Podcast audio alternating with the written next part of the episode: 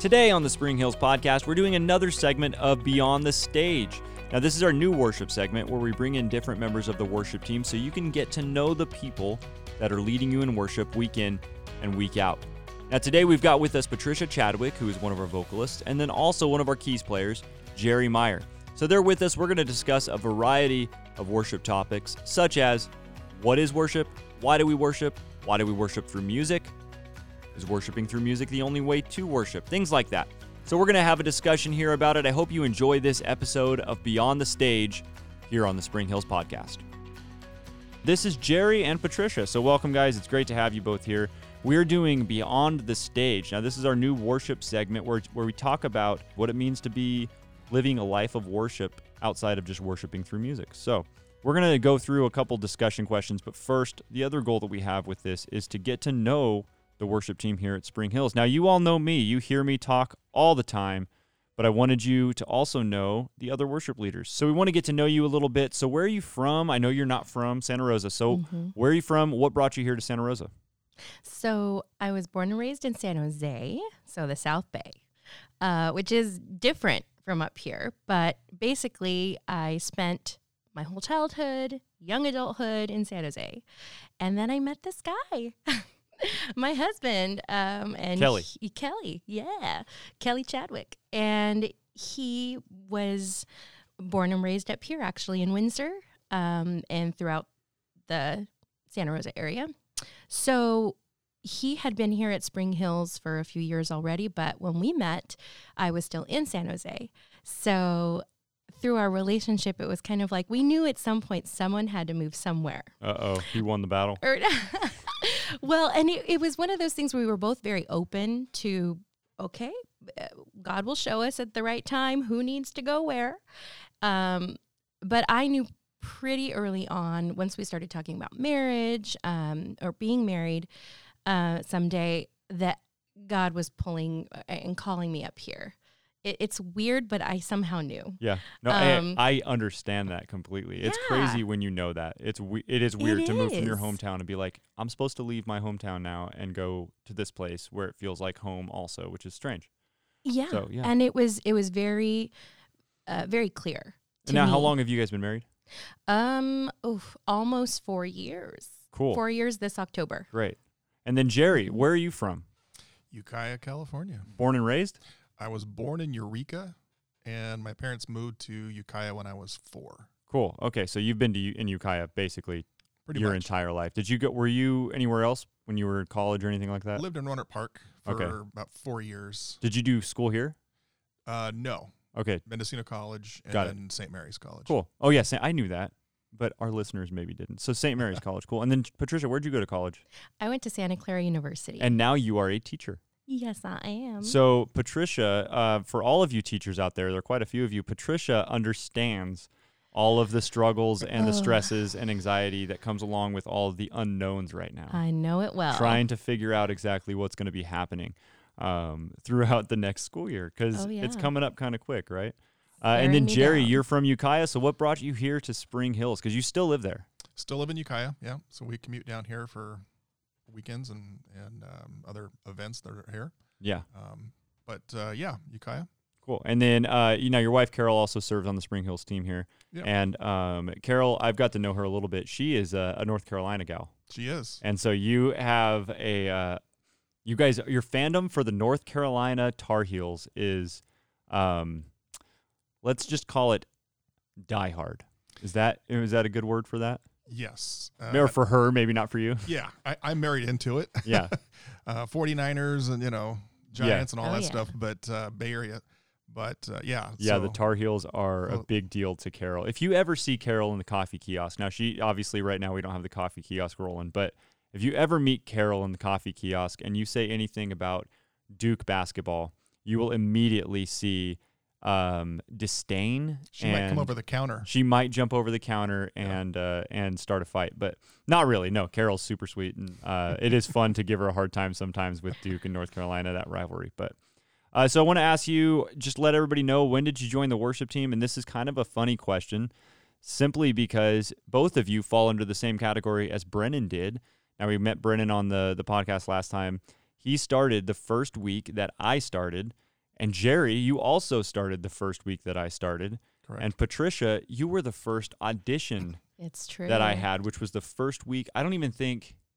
No, I wasn't. I hadn't even moved here yet. No. Uh, I think I was on my first week on staff, and you auditioned that Saturday. Yeah. And if I remember correctly, you had even driven up here Yes. like that I didn't live here yet. day. hmm I literally had pulled in the parking lot Yeah. from that drive and got here, and I remember walking in with you guys right. and meeting you and Kelly. So, uh, yeah, that was. It's crazy that you, uh, both of you, and then Brendan also started all. I think you started technically the week after. I did. And I then- was one week removed. But, yeah, You know. and that was really great to have you join us at that time also. So it was really cool because being new to the church, um, I don't know how much I've told you guys about this, but being new to the church, from my background of being at a smaller church and having one consistent, basically five people in the band that were either there or not there, and uh, coming here and having the people that have been in the band, such as, I mean, John Sapiente has been playing for uh, I don't know, 15 years or something like that. Uh, we had Chris Eccles, who'd been playing since he was like 11. right. So there's a bunch of Mhm. people that had been in the band for so long. So it was actually really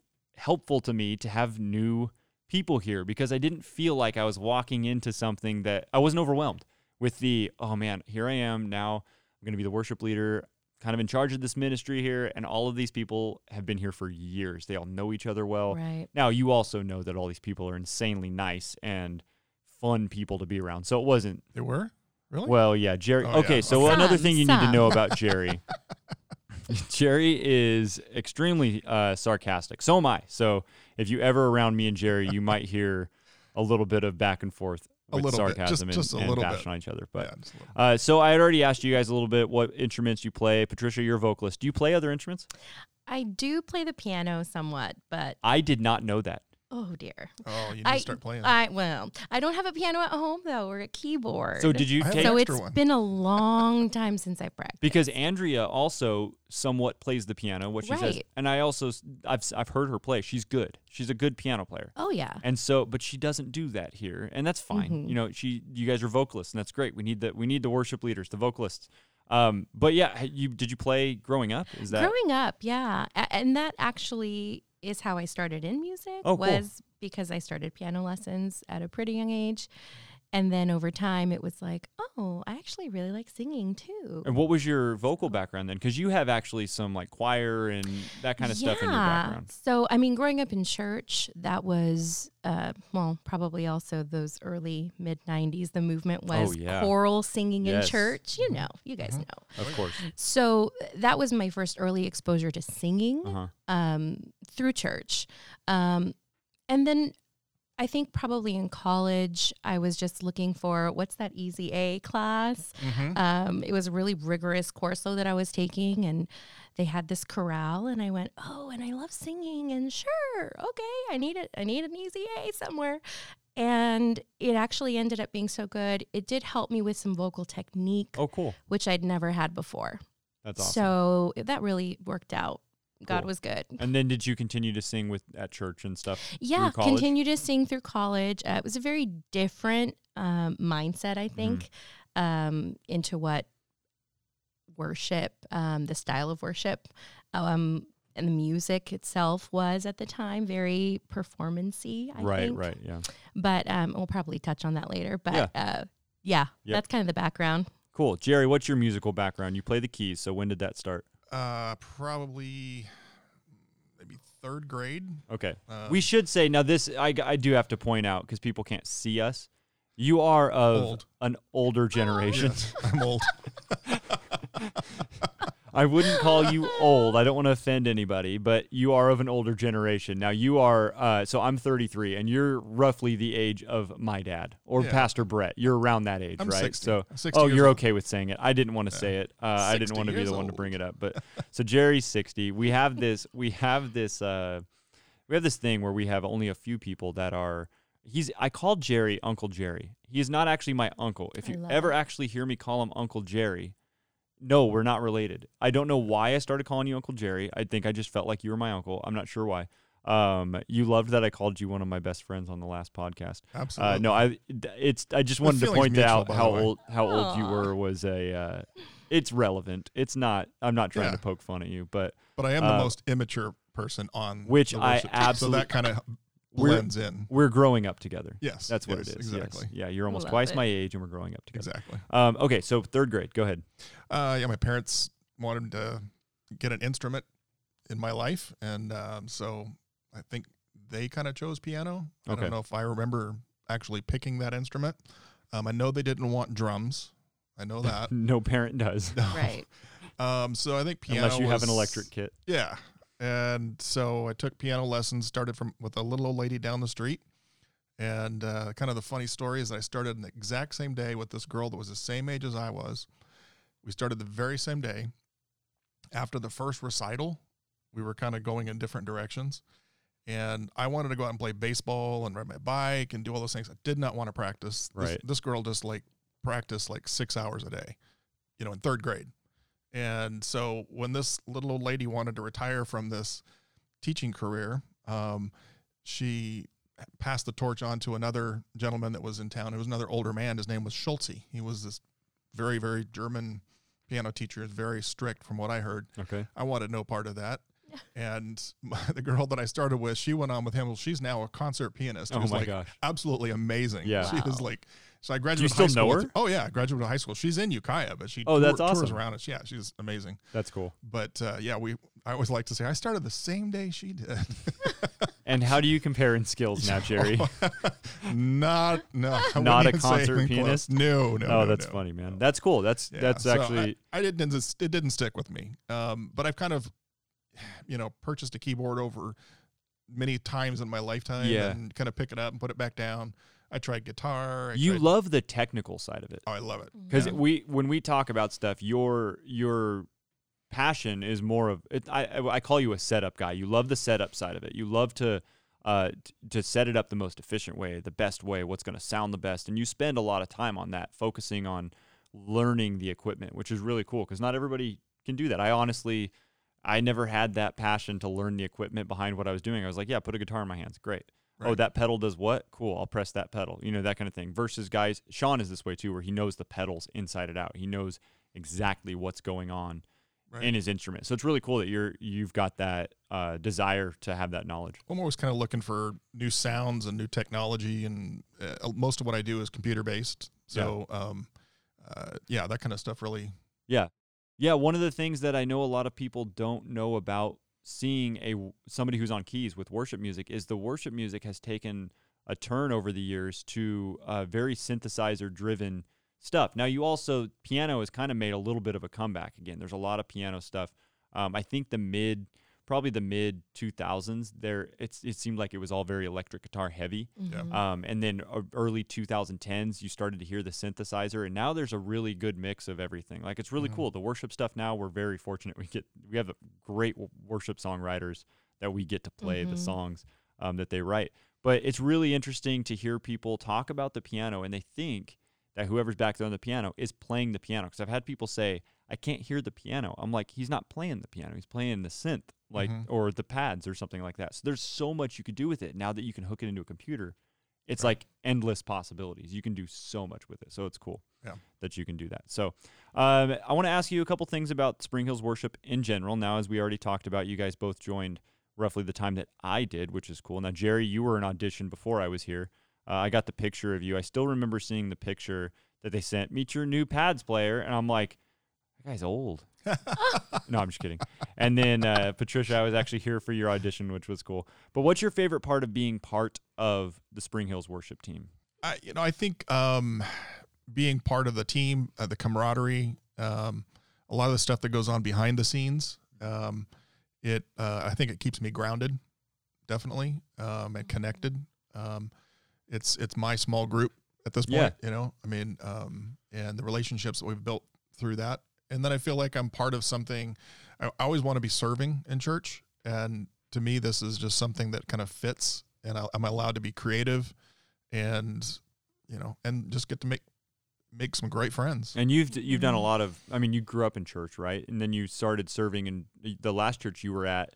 You did a lot of their technical setup and all that. So you've been serving in churches for a long time. Yeah, yeah. I mean, I I don't know, probably my 30s. I think they, Okay. you know, it was a small church, Yeah. um, small Baptist church, and they got me involved in a lot of different things and got in some leadership, different things. Um, it was uh really kind of strange. They I'd been going there and they for a long time, and then they said, "Well, we need somebody on this one committee," Mm-hmm. and so I said, "Okay." So I go on, show up for this first committee meeting, not knowing what to do, what I'm supposed to say or do or anything, just being part of this committee.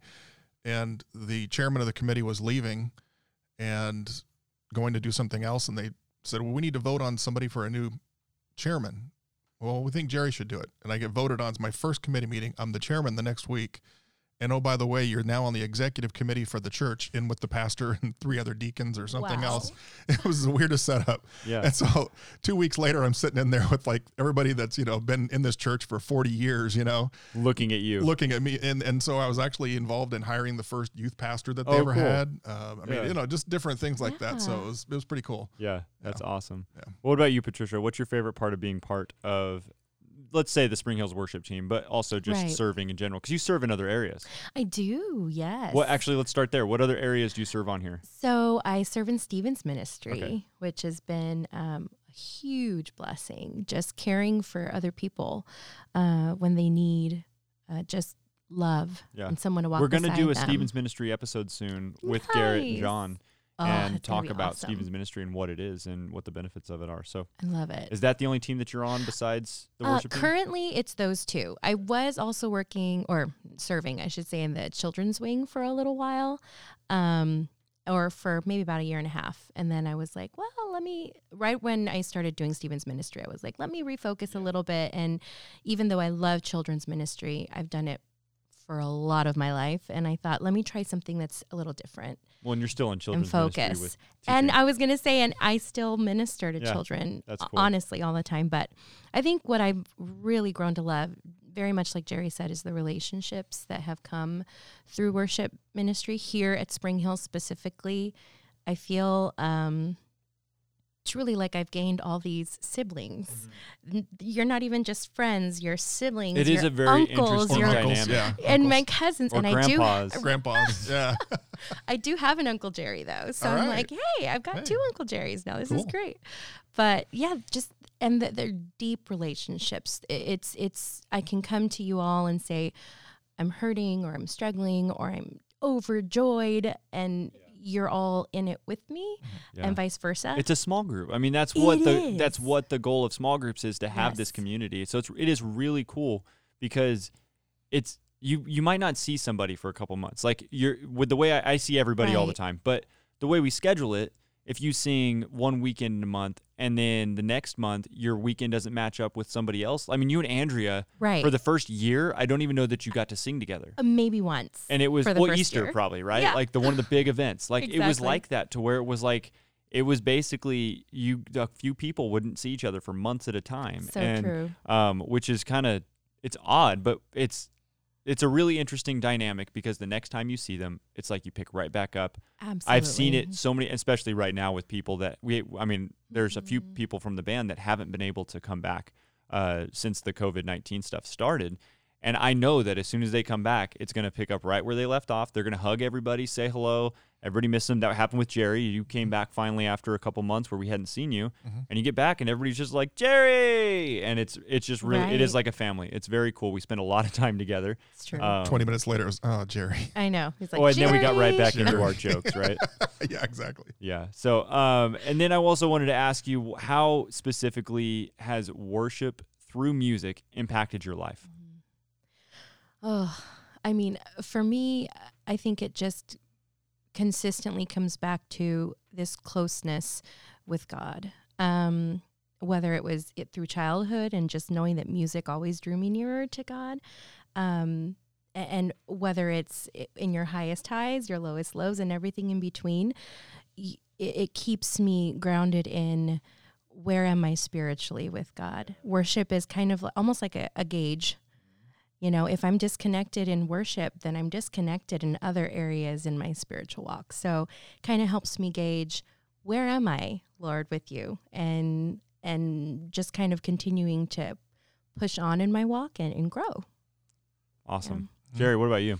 Uh, very similar. I, I think it gives me um, structure, um, and it, it does keep me grounded and keeps me connected, and that's the part I love the most. Yeah. I think worshiping through music has had such a huge impact on my life. And I think that's obvious with me just because that's what my job is now. Um, and I I do I do look at it as it's it's so much more than my job. Don't get me wrong, but I'm so blessed that it is my job because I I get so much out of it in so many different ways. Um, the worship through music, I, I've never thought of it that way as like a gauge, uh, but I definitely look at it as different weekends. I can tell where I'm at because there are weekends where it genuinely feels harder for me to focus on the right things. And it's it's tough sometimes to be focused on the right things to not be distracted. And we're going to talk about some distractions and challenges of that later because um, there's been some interesting things throughout my just my ministry career of what distractions can do, what they are. They've changed, they shift, uh, and what they're they're what can be the biggest distractions at any certain time and how they change. Uh, so yeah, I want to talk about that a little bit later, but I do also want to just kind of mention again, worship beyond the stage, which is what we're what we're talking about in this podcast is beyond the stage, and we're talking about it in two ways. So we're one, we want you to get to know the people that are on stage, uh, know their hearts, know their background, get to know us. I feel like there sometimes can be this gap between the congregation and the stage that Mhm. is, uh, you know, some people we it's really great because we've gotten to get to we've gotten to know people in our congregation to where uh, they get to come up they'll come up and talk to us and Right. sometimes i can tell there are people that are like am i allowed to approach the stage you know like Mhm. it's that kind of right. is this Mhm. allowed because it can it, it can be a little intimidating when there's you know it's a big it's a big church Mhm. it can be a little intimidating to walk up towards the stage to talk to somebody that you just saw on stage and i remember being that to be like can i go talk to this guy and i went to a conference a few years back and this is where i thought of this was i had just started at spring hills uh, the worship leaders from Highlands Church were at this conference in uh, at Central Church in Henderson, uh, near Vegas, and John Larson, who's the worship pastor at Highlands, he had just got done leading worship. He walked back during like the little greeting time thing, and he stood at the sound booth. And I, during the thing, just saw him standing there, and I was so just like, can I go up to him and say hi? And then I was like, of course I can walk up to him and say hi and tell him thank you for leading worship, you know, and I did that. And he just basically he just turns and he just goes, Oh, dude, thanks for saying that. Like it's actually been kind of a rough morning. So Mhm. uh, and I'm like, that's crazy to me because here you are on this huge stage and I actually had the thought like maybe I shouldn't maybe I shouldn't bug him, you know, like that. Mm. And it's just like, no, no, no. That barrier sometimes that like I, I want to break that barrier down. Let people get to know us because I don't want that. I will always want people to be like, "Hey, I can go say hi and and share something with them or whatever." So that's part of the goal here, uh, is to get to know our band, our our worship team, and then also to talk about worship beyond the stage, what it means to be worshiping beyond worshiping through music. So we'll talk about that first. Colossians three seventeen says, "Whatever you do in word or deed, do it in the name of Jesus." And I want to talk about that. So specifically, what might it look like to do? We'll say your job. We'll start there. Your job, uh, or it could be other aspects in your life, but as an act of worship. So your family life, your friends, um, the relationships you have, whatever it is, your hobbies, uh, what it, what that might look like to do that as an act of worship. I, I think for me, um, well, worship starts with gratitude and um, being thankful.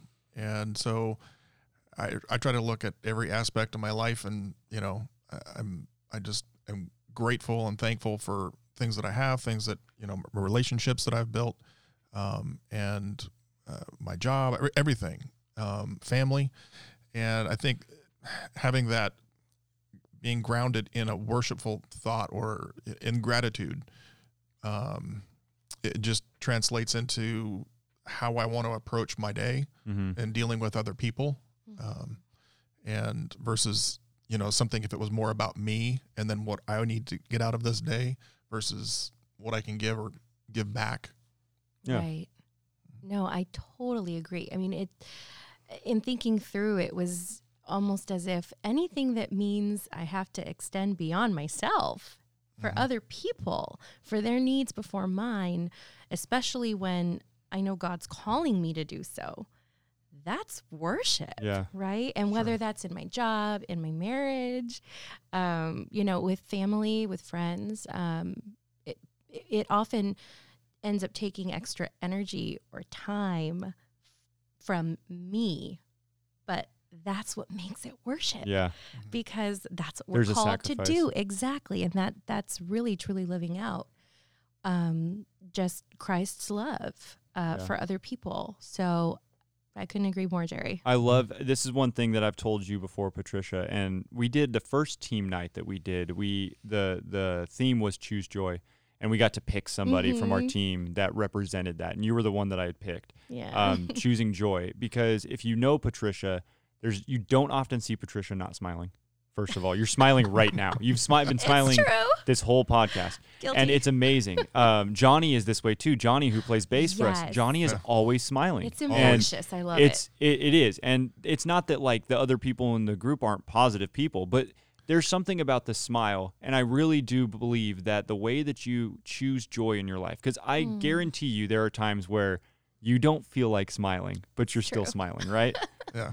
and Yeah. you choose joy you choose to be happy and i've seen you do that and i that's a way to be worshiping and it's Mm. infectious it really is if you're here on a weekend and you're smiling and you're encouraging people it Mm. lifts the whole group up in in the green room on the stage and then it goes beyond the stage to the worship team and i think that's Mm. a huge um, it's a huge testimony to what you how you live your life because Right. if you didn't live your life that way you wouldn't always be walking into the green room with a smile on your face because Right. I don't always walk into the green room with a smile on my face.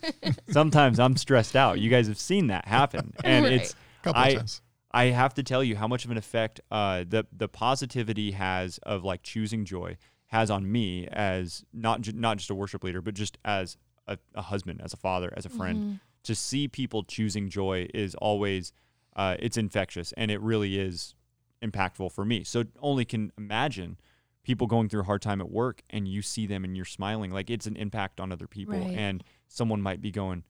I want what she has. Like, why is she always happy? I want to Mhm. know why she's. It, it's not just that you're a happy person. right it's, so much It's more that than you're that living a life of worshiping and, like Jerry said, of gratitude. You're thankful, Mhm. right? right So it is. It, it's very. It's a huge impact that um, your joy has. It's very obvious too. Aw, so thanks. Uh, that's one of the reasons that I wanted to bring Patricia on is also to to share that kind of thing. The impact that she has on the group is uh, on the band is huge, and not to say that the other people don't have that huge impact, but specifically that is the first thing that comes to my mind when somebody were to ask, "Hey, go down the list of what's the non-musical right impact that these people in the band have. I could say something different for each person, and it's all like this is why we're a team. We need all of these, and it's really cool to see how that has gone into your own lives. So, Jerry, Mm-hmm. I know one of the things you've come here before.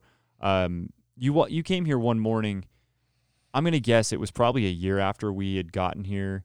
You were driving on the freeway. I forget what song we were singing. Maybe you remember this, and you shared with the band that morning because you were driving here. You have a long drive. The rest of us are driving maybe you know 15 minutes tops Right. to get here, and you're driving an hour. hmm Yeah. And an so hour. you leave to get here on Sunday mornings by 7:15. You're on the road, you know, six o'clock, 6:15, Mhm.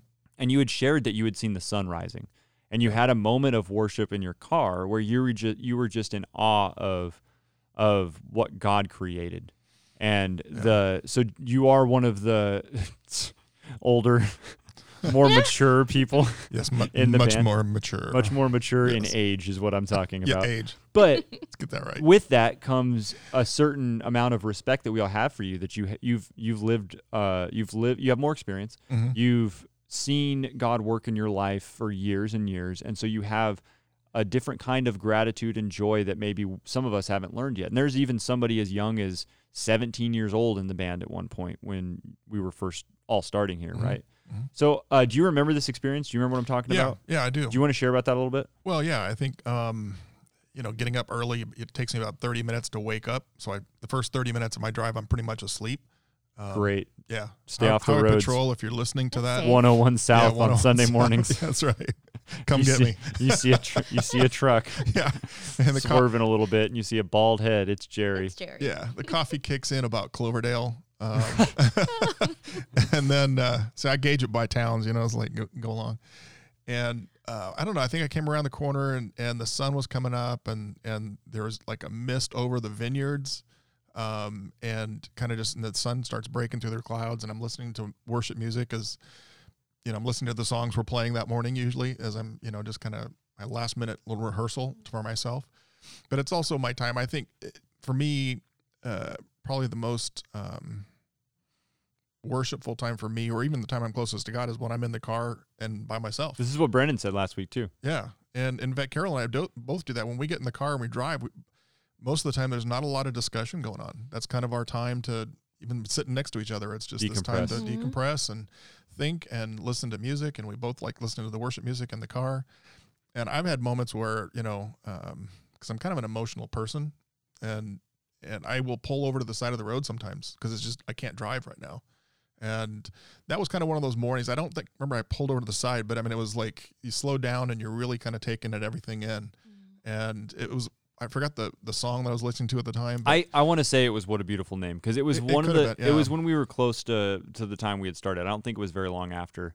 Um, so that one was still on the regular rotation at that point. yeah, and it was just kind of the, what I was visually seeing and the words that I was listening to just kind of melded together, and it was this this. Um, I, I know we talk, you know, worship isn't just feeling, but I do believe there's a difference between feeling and emotion. Mhm. and and emotion I think is much bigger and I think the emotion just kind of overtook me and it was a pretty big deal and I kind of came in here and I wanted to kind of the first few minutes I was here I was still kind of feeling that um, but I mean last week I was going up in in Montana and seeing my um, my daughter and my grandkids and and I flew into Spokane and wanted to make that drive because I'd never been there and it's about a six hour drive through Idaho and into Montana and you're driving along some of the most beautiful country in the world I think and um, uh, along a river, and, all, I, and I, there was a couple times where I'm listening to the worship music and just pulling over to the side and just kind of sitting there for a while and watching a river and listening to the music, and that was kind of a worshipful time. I was it's a six hour drive. It took me like eight and a half just Yeah. because of those little stops like that. Well, I don't want to sit in the car with you. no, you don't. but I the speed could limit probably up there was learn a 90 miles an hour. The speed limit up there is actually no, it's 80 miles an hour. But I was you like, go wait, 90. No, what is this? The Autobahn? What? Yeah. the ni- that's speed limit is 80 good miles for an you hour. guys. Oh yeah, and if, if you're not going, it's not like driving through Portland No. 55. No. No, which No. I can tell you I can tell you one of the most miserable drives I've ever been on was when you get out of California up north and get into Oregon and it, you're just like, "Hold on. I got to go Yeah. 55." And then everybody was like, "Well, yeah." And then if they see your California plates, You will be you, stopped. you will get pulled over. And Absolutely. Right. I, I I don't know how I didn't get pulled over because there were so many times that I think I got stuck behind trucks because God was like, "Dude, you need to slow down. You Right. need you're gonna get a ticket. You don't need a ticket." Anyways, Well, I was wanting to do 60 miles an hour because I wanted to see the you wanted to see it all, so And you got people honking me at like, you. Oh yeah, it was horrible. Yeah, that's a, you know what though, that's really cool because thinking of it in different ways. I love talking about this kind of stuff because it's all things that that we differ in Mhm. in ways of what worship is to us and where how it impacts our life. And I want to talk about this now with um I, there's a couple things I want to talk about with you guys today. So we're basically going to focus on uh, I'll call it I'll say it's going to focus down to distractions. And we're going to talk about a couple things within it. So worshiping through adversity and and things that are causing you to take your eyes off of what truly matters. And now I do want to say that we're going to focus on this in both a musical way and just life in general. And um, as I see you both flipping your pages of your notes, I will say that uh, I might jump around here a little bit. So I'm sorry if, if I'm throwing you off. But uh, we've, we're talking about our own private worship. You, Jerry, you mentioned it in the car. Uh, Patricia, what's the time that you feel like you get the most like one-on-one worship time with God in the way that you're maybe directly, you know, in prayer, uh, in a devotional, singing, whatever it is, that you you feel like you get the most uh, one-on-one worship time. I think probably for me, it's, well, it, it probably looks a little different pre COVID Uh huh. versus now. Of course. Uh, and it's going to look a little different after. And it will. It's it, sure, but I think right now, like where I am right now, um, it's there's a lot of time at home, and that is different for me. Usually, I'm go go go, so it would have been time in the car, probably, where yeah, I turn off the radio, I just worship through a song or in prayer or whatever. But now I find I'm home, and I have time to devote without having to go one place to the other. Um, so I, I, I feel like I'm just more intentional in the things that I do, maybe that would have been mundane. Um, but even something as simple, so uh, Kelly and I, we go for walks. We've been going on a lot of walks. Um, and, and it's kind of similar to Jerry, what, what, what you were saying in the car. You may not even need to talk. Like you're both in the car. We're we're walking. Sometimes we're talking it up, and sometimes we're just walking. And I'm internally worshiping as we walk and just saying, you know, Lord, this is such an amazing afternoon. You know, just oh, this breeze, getting this time with my husband to just walk in the afternoon a few months ago, this would not have been happening. We would not have had the quote unquote time to do that. Um, so just kind of worshiping in, in, things that, like I said, would have been mundane or um, we wouldn't have had time to do. Um, and now being more intentional with that time, or at least trying to be. That that's what it is. I'm not successful at it, but knowing that God's growing me in it and that I'm open to it, that is just amazing. I think for me, the and this is not going to come for a surprise as a surprise to anybody. I really do get the most worship time during my my practice with the music. Mm-hmm. Um, I think the big thing with me is if if you guys know this about me, uh, and I shared it last week as as well. I'm so big on having everything memorized. Now, mm-hmm. this is part of the reason why I think God put me in the position that I'm in, is because I don't just memorize what I need to be singing or what I need to be playing. I memorize what everybody else should be doing to the best I can. Now, I'm not obviously not perfect at it. I'm not a drummer, so we are very blessed to have great drummers that I just kind of go, that sounds right. like I trust you. That's Good what you. that's what's supposed to be happening there, Ricky. You great. notice he didn't say keyboards. Um, he said drummers. He well, and you've seen me. it's, it's like, he's always turning to Jerry. Jerry, Jerry. Are you playing the Jerry. Are you playing the four or the six there? Uh, be honest. yeah. Be honest. And you're like, What key what are you you playing in? so I I, I thought we were listen in to D. it happens more that the reason this is funny is because this happens more than you think. Um, but the what I'm what I'm really getting at here is that because I because I listen to it so much, God's given me the magical gift to not get sick of songs super easy. So I will Mm. listen to it over and over. Right. And what happens with that is I'm memorizing lyrics and I'm hearing these lyrics over and over and over and over. And the great thing about not getting sick of songs and the way that it happens is that I find something that is really meaningful to me every time we sing it. And I'll give you an example that I gave last week as well with uh with An- or a couple weeks ago with Andrea and Brennan is that this is Amazing Grace is a song that is probably the one of one of the top 5 most played songs the last 8 years. Mm-hmm. And we're doing that this weekend. We recorded it yesterday with the band and we're going to be doing that this coming weekend. And I think by the time this podcast comes out it'll be last weekend. But we're singing This is Amazing Grace. And we're doing it we're recording it the other day. Every time that I sing it I'm still joyful to sing it. And it's Mm. not because it's not because I'm being fake about like I'm going to act happy in this song. No, I genuinely love that song. And the reason is not necessarily because it's a great song because it is a great song. Obviously it is. It wouldn't be played as much as it is if it wasn't a great song. But the reason is because when I'm singing that song, there's the words that that come across each time that are meaningful to me in a different way every time. So yesterday there's a line in the song that I focused on this time that I wasn't so focused on last time. Last time I was so focused on that you bared my cross. That was my the thing that I was focused on. This yesterday when we're singing the song, who brings our chaos back into order? How relevant is that to us right now? Mhm. Yeah. He brings our chaos back into order. And it's like, "Oh God, please bring this chaos back into order." And then to know like I can trust that he's going to. Like I don't need to be anxious right now with everything that's going on. I can trust that God's going to bring our chaos back into order. And that's that's with me. I I worship so much through practicing because Mhm. there will be a line in a song that I maybe never focused on before. Very similar to when you read scripture, like, oh, you know what? I've never thought about it this way. I've never been focused on this before because now this is what's relevant to my life. Let's take a quick break. I want to talk to you about the Spring Hills Church app. Head on over to the App Store, search for Spring Hills Church, download it, and you can see all the amazing resources that we've got on there for you. You can watch the sermons, you can listen to the podcast, you can give, you can connect, you can find out about all of the events and ongoings here at Spring Hills. It really is a great resource. So go download the app, search in the App Store for Spring Hills Church, and I've said app way too many times, but trust me, the Spring Hills Church app is the app that you want to download in the App Store. So go check out that app right now. So I want to talk about idolatry. Let's look at what are some modern day examples of idolatry, things that might be put higher on our altar of praise rather than God. Mm, Not necessarily So just for yourself, but you right, know, in general. you you work. So Patricia, being you work at a school, Mhm. Jerry, you work uh, in insurance. This is very different from what, but Brennan. Well, Brennan is a teacher also, but Right. from what they have gone, they are seeing on a daily basis, and what I see on a Mhm. daily basis. So I'm Mhm. curious, yeah, modern day examples of what we might be putting higher on our altar of praise.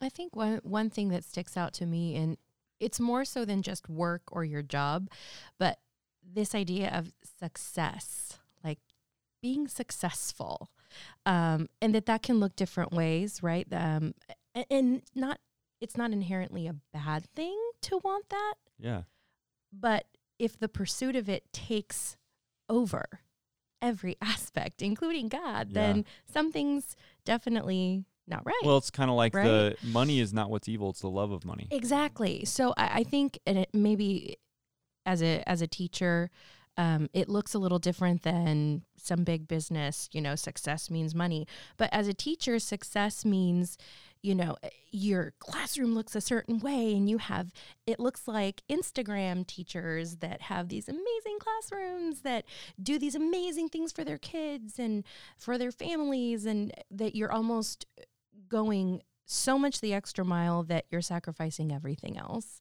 Um, and just remembering, well, those things are not success in God's eyes, first of all.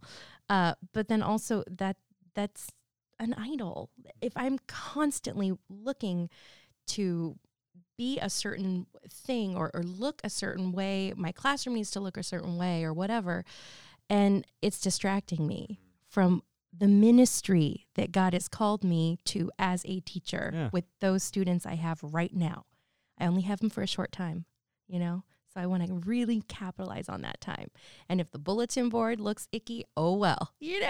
but I can impact these kids in a way that is so much deeper than how pretty this classroom looks right now. Um, so I guess uh, that's one way for me, just off the top of my head. Yeah, Yeah, I- I think um, obviously things. You know, it, it's you talk about money. It's what money buys, Mm. and um, we're bombarded. I mean, every thirty seconds on an advertising. If you're Mm. on social media, or if you're on your computer, or if you're on anything, working on the internet, anything like that, pop ups, all kinds of stuff, and um, you know, I mean, you can just uh, in your phone, you know, order 15 things from Amazon in the next 15 seconds. I mean, you know, it's so And get them in one day. and get them in one day. And so it's, um, you know, we, we tend to collect things, um, building Mhm. garages and adding on to your home so you can put your stuff in, you know, and things like that. So um, I think a lot of those things can be idols. I think time, Mm. um, or, or your, my time, you know, uh, things that I want to do and, and those things can get in the way of spending time with God. And, Mhm.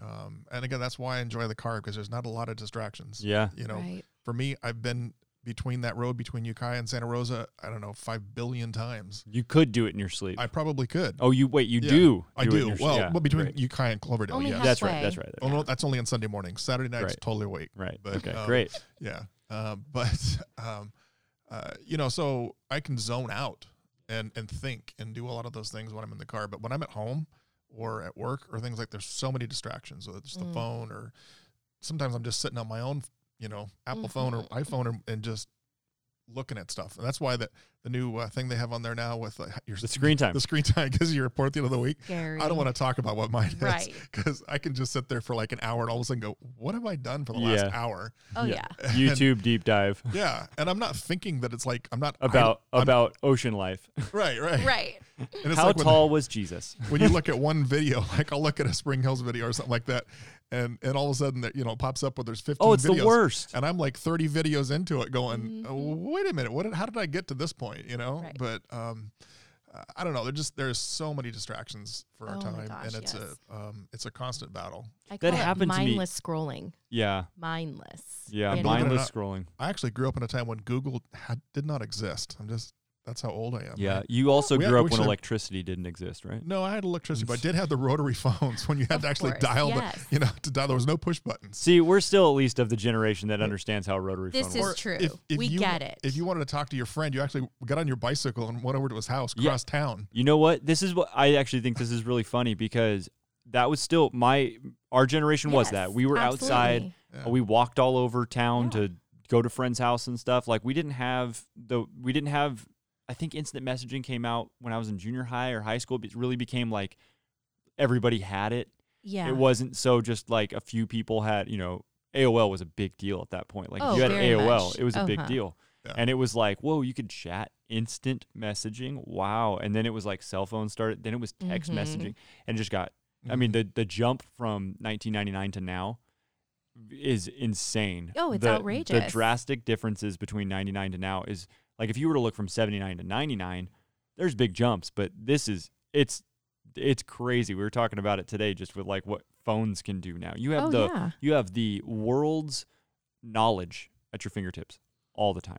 I that's actually think crazy. you can get a college education on YouTube. So You can. That's just my opinion. As long as as Well, long as you wanna go know what is actually true right. because you can put Very anything on the internet. exactly. Exactly. Mhm. Uh, this this will kind of take me into the next thing is we're just talking about um, the distractions and we you know hardest time to focus on on God and I'll start with this one just for myself is uh, the hardest time for me to really focus on worshiping God is I mean it's really difficult for me to worship when I feel I think it goes to what you're saying about time Jerry when I feel like I deserve a break or I Mhm. deserve Right. a time. When I'm very me focused on what I need or what I want, that's where it's just like worship is not even, or at least worshiping God is not at the forefront. I'm worshiping, in all honesty, I'm worshiping Netflix. You know, like Mhm. that's what I'm doing with my time is I'm watching a TV show. Right. And that's what I have put as the most important thing in my life.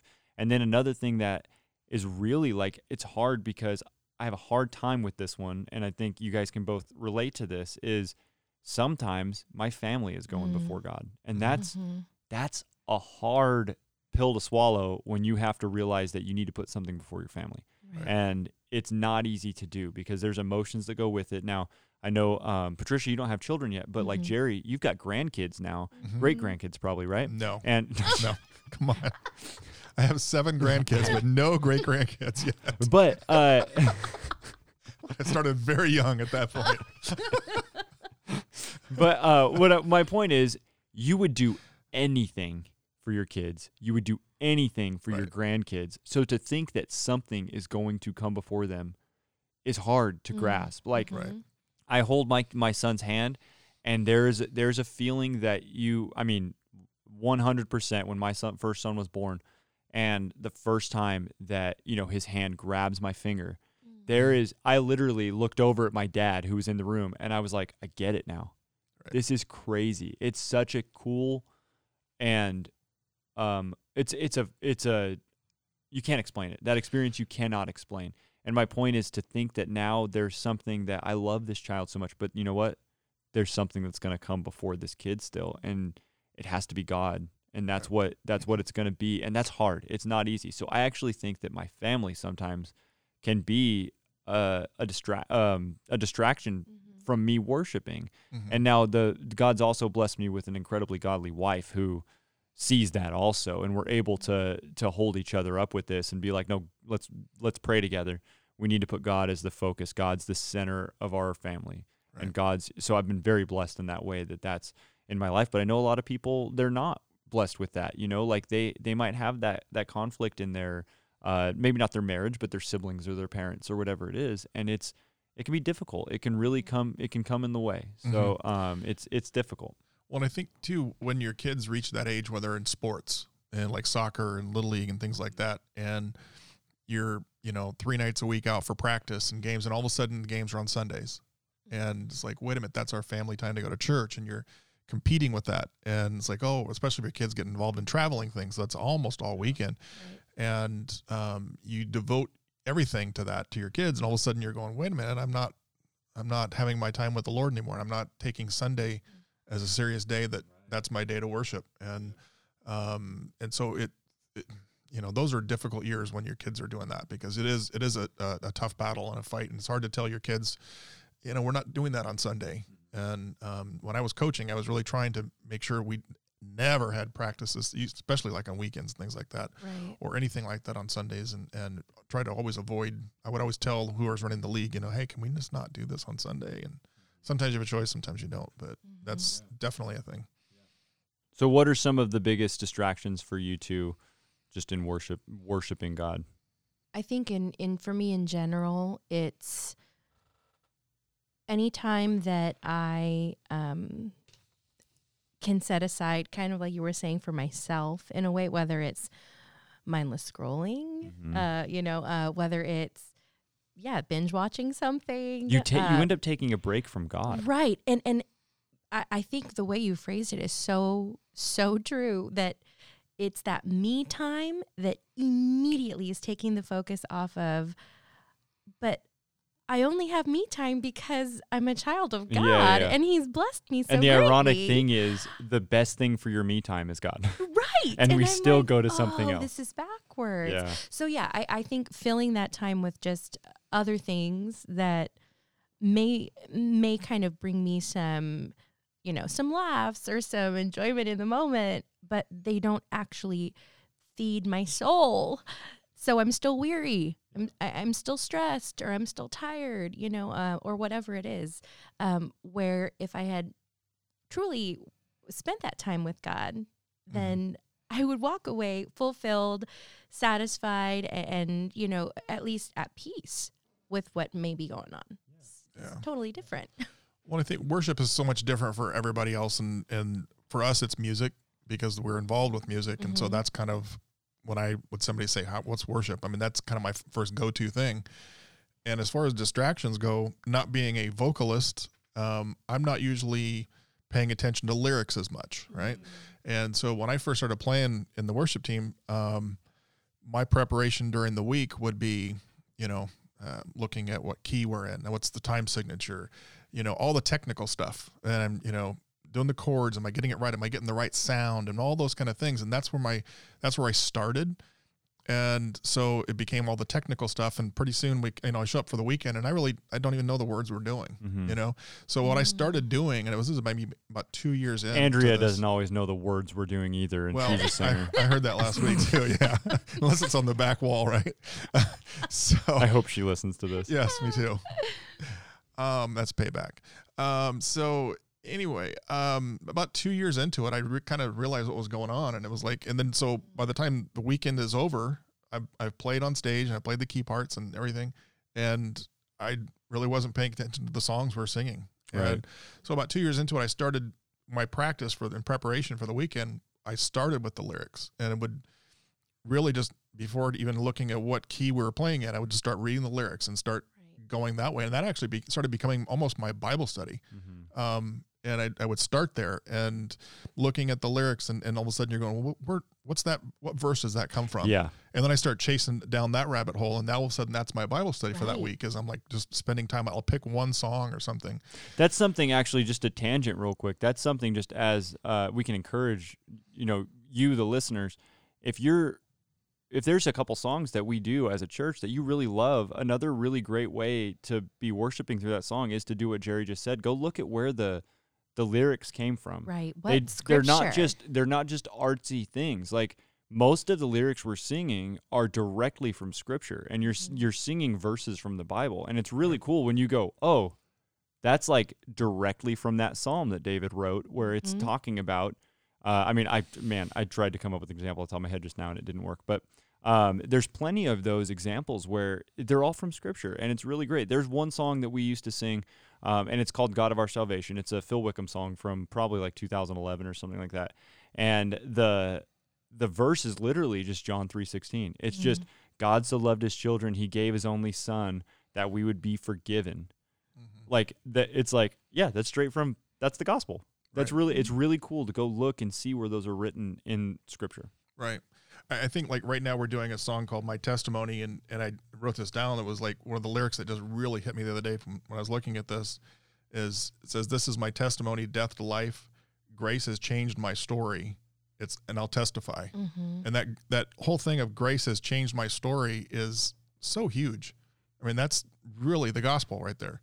Grace I mean, rewrote my story. Gra- by the Grace rewrote wrote my you story. should learn the lyrics better. I, too. I Oh, should probably learn. I, did I write them down wrong? Yeah, I guess I did. But changed my story. I like change. Whatever. I like to change the lyrics. Of the I'm just giving you a hard time, dude. Yeah, yeah. Uh, Yeah. So It's his testimony. it's, It's my just- yeah. test. It's Don't my mess You- with testimony. yeah, It's your not your testimony. testimony. Yep, not mine. When, when it's your time to do your Yours, testimony, grace you can can, change yours. It can be It'll rewrite changed or mine. rewrite, Great. whatever. Yeah.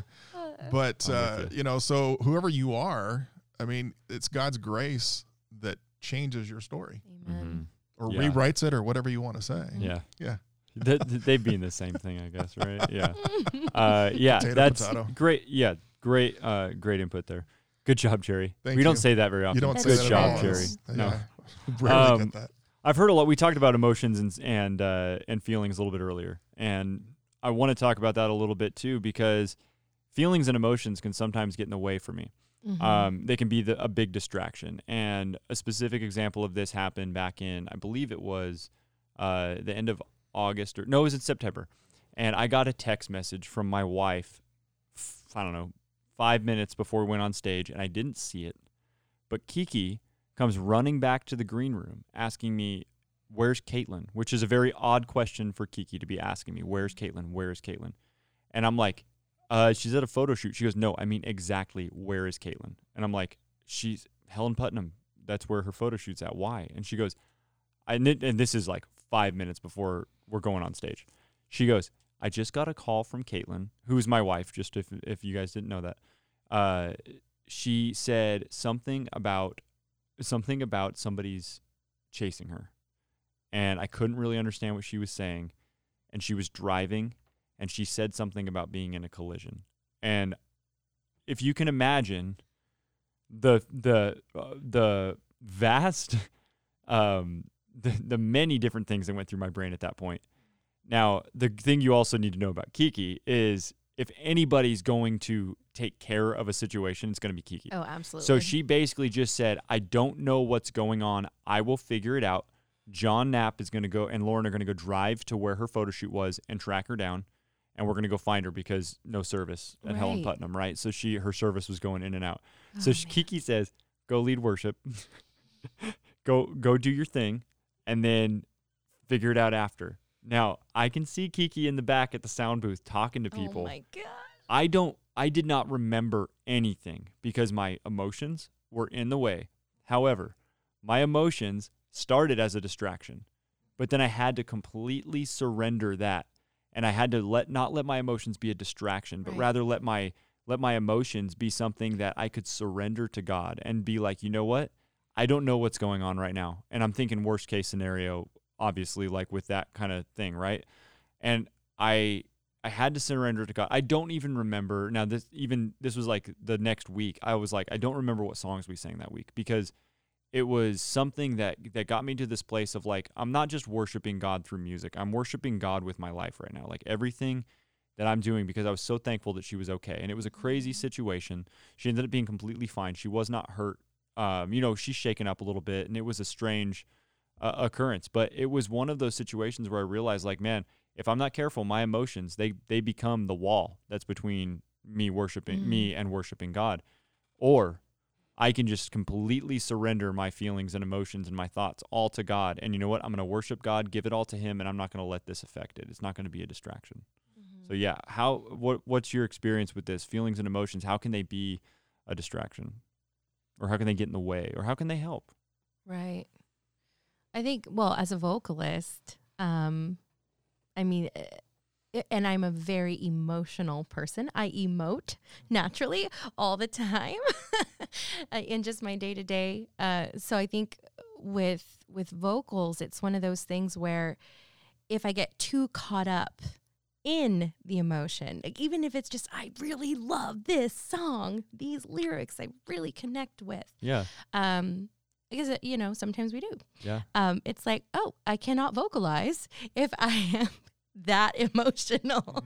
Um, so I think there's sometimes th- this sense of I want to be connected to that worshipful moment in leading, but still being able to lead Yeah. you know A- and so there's this balance that comes with and and praying being prayed up beforehand lord you know i really really connect with this song so help me emote help me lead worship with this but also be able to get through it you know Yeah. and not be like a ball of tears. And genuinely. and genuinely, exactly. that it's that like, can be tough. I mean, we we sing songs a lot. It can become robotic. So being Right. genuine in what we're doing can be a challenge. Right. And I think I mean, not I think I know that without without giving it all to God from the start, you're Mhm. not going to be able to be genuine. If you're if you're completely if you're completely just depending on your own strength and your own abilities, it's not going to happen. Yeah, there's no way. You know, and maybe you'll ha- maybe you could No maybe way. you could have a good weekend like that where you're like, "Hey, that weekend went really well." Right. and you go, yeah, wow, I didn't. I mean, I I can't tell you how many times where it's like I've been on stage, we're leading worship, and I'm thinking, okay, the uh whatever it is, this the the click track's not working or Mhm. something. And I look back at the drummer and I'm like, or I don't have a click. I did this a couple weeks ago with Ricky. I looked back at him, my in ears had gone out, so I couldn't hear the click track, which is I can get through it knowing the having the songs memorized. Right. I don't have to have the click track, but there are spots where it's just the guitar playing. And so I I just need to let Ricky know I need you to keep that time for me mm-hmm. so I know where I'm at. And uh, there's been times where something like that has happened and I get past the first song or something and I realize I legitimately did not think about God once during that song. And it it Mhm. kills me to admit that, but it's true because things can be they can just get in the way. Absolutely. and it's so it's so easy. So to be genuine and I, I say this when when i pray before the service i say this often. I pray for god to help us worship him with our whole heart not with part of it. God doesn't deserve just part of it. He deserves the whole thing. And i think there's a worship album. I think it's i think it's passion or maybe it's matt redman um and the it's literally the album is called whole heart and it's that's i mean worshiping god with the whole heart is something i pray all the time because i don't want that just to happen when i'm playing music. I want to worship god with Mhm. my whole heart when i'm setting up the sound system. I want to worship god with my whole heart when i'm sitting in my small group when i'm sitting in my living room with my kids playing a game when we're having dinner when i'm hanging out with my friends when i'm playing basketball whatever it is. i want this to be worship with my whole heart because i know that god can do amazing things through everything that we're doing and if we are 100% worshiping him in all that we do, he's going to do amazing things through those, Mhm. through build relationships, impact people in different ways. It's going to be, uh, you'll see the the impacts of it. Um, Mhm. before we head out here, I do want to have you just mention one more time, or maybe not one more time, but just anything you feelings about worship. Now I know you guys have a lot of notes there because um, I gave you guys this is something else you all should know about me. I call these Garrett-sized emails. I'm very wordy. When I send things out, I'm very wordy, and I go, "Yeah, we'll talk about all this stuff," and then I look down, and we're an hour in, and I'm like, "Yeah, we talked about like 40% of this, maybe." Um, but that just means next time we do this, we have It's a lot more to talk about, right? So I want to ask you just uh, any other thoughts on worship? Because I want to this also to be uh, another opportunity for us to encourage our Spring Hills Church family uh, in worship and not just worship through music, but worship beyond the Right. stage. So any other words you guys uh, that you wrote in your notes there? Um, it can be one of your you know favorite song of yours, how it impacts you, anything, just to Mhm. encourage our church. Well, I think it kind of goes back to a little bit of what we were talking about with lyrics uh, to certain songs um, and how they can really help you get into that mindset of worship, that, that heart. There's better words for that, but they're the heart mindset, if that makes sense.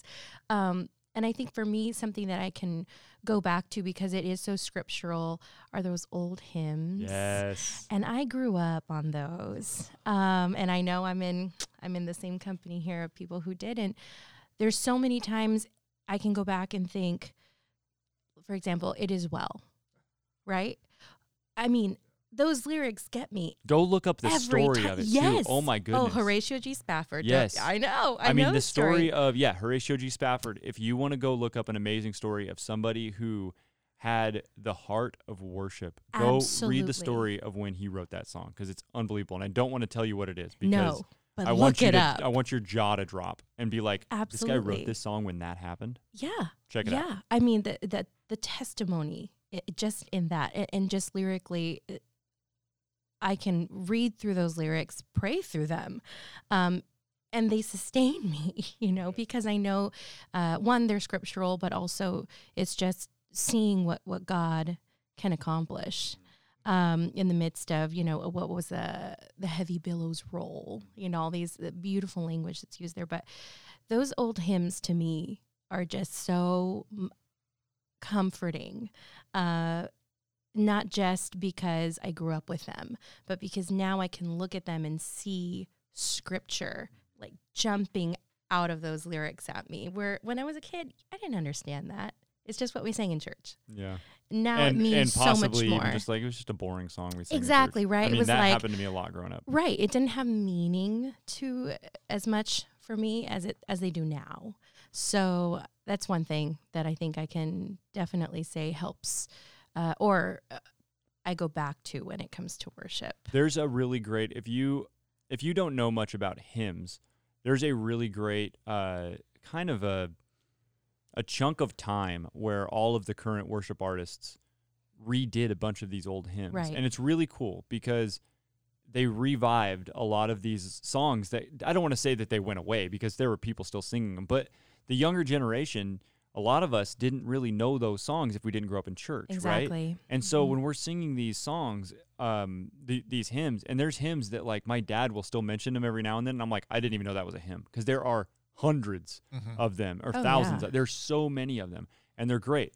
And so looking up those words, it's like they're so. I mean, or looking at the lyrics, they're so. Um, they're so full. They're really They great. are. Come Thou Fount has been one of my favorites for a long time because Mhm. I there's the line in that one, "Let thy goodness like a fetter bind my Mm. wandering heart to thee," and it's like I didn't know what a fetter was, but Mhm. basically it's a chain. So let your goodness be the chain that links my heart to you, Right. and like that's oh man, what that's it's like I mean talk about being artistic in the way that you explain something. Right. Like wow, that's awesome. poetic. so yeah, poetic. think, It's so cool. Yeah. How great thou art is another one for me. There's, Yeah. there's not a lot of uh, modern Christian artists that are writing songs like the hymns like that, where you have to kind of go and see what was he talking about? What's And that word? You know. I think Crowder's one of those guys that kind of still does a lot of that, and you have to kind of some of the words he uses. You're like, what was that? I don't. I didn't. I Well, don't then know you've what got that the is, you then know? you've got the group of guys that were writing modern hymns. Right. True. They were writing Right. hymns in the '90s and the early 2000s, and uh, I mean, Tomlin's written some, and Yeah. Mhm. Tomlin's even taken some. You know, they, there was this whole span of time where they were taking parts of hymns and adding them into their songs. Like Right. Cornerstone, a lot of people don't know that the verses of Cornerstone Mhm. are from a hymn, "The Solid Rock," and Yeah. people, a lot of people didn't know that because Yeah. it's just that's a great song, and people know Cornerstone as Cornerstone, and it's like that's from an old hymn, and it's really cool the way that these these guys have done that. So, Mhm. uh, yeah, Well, I think for a lot of people, music is just music in general, whether it's secular music or whatever. It's so powerful, um, Mhm. and you can hear a song and it'll take you back to a certain point in your life or an Mhm. event. And and but that I, I realize that's not for everybody. I've got a friend that, man, he he doesn't even like to come to church during the music part of it because the music is just not his thing. But he's been, you know, uh, faithfully teaching at the juvenile hall ministry for forty years now.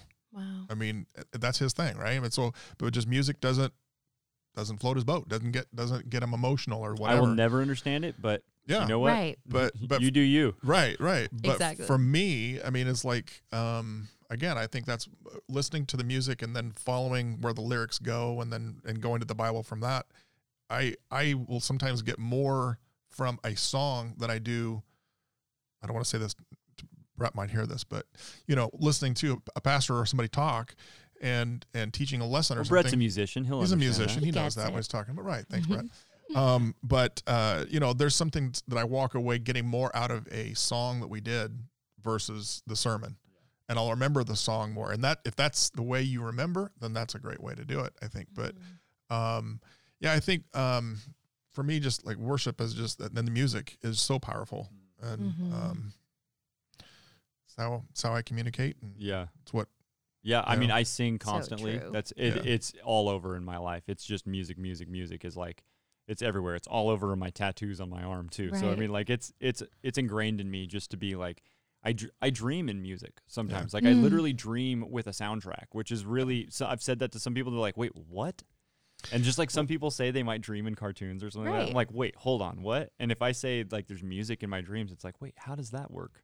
And I'm like, I don't know. God's it just fascinating. happens. God- you know what? I God's dream in two boring, languages. Yes. It's all good. That's amazing. Yes. That's just- another thing about Patricia. You might the fun fact, she's bilingual. it's true. I just wish I could actually sing because I mean, music is so important to me, but I can't sing. We know that. We know that you can't sing. Well, thank you both so much it. for coming down. So Patricia and Jerry, they'll be back on this uh, on the Worship Beyond the Stage podcast um, episode. So you'll hear them again. You'll also hear them on stage often uh, over the next, especially Church on the Lawn right now. So come join us. We're finally getting to meet live again, and it's great. Jerry, you have not been able to be with us on the stage outside yet, right? Not yet. Yeah. So Patricia, you've been there a few times. Yes. Um, Jerry, you did get to record with us a few times, and we're still doing that too. So maybe you'll see Jerry um, online also. So thank you so much for for joining me today. I appreciate it, and we'll catch you guys next time with uh, Beyond the Stage.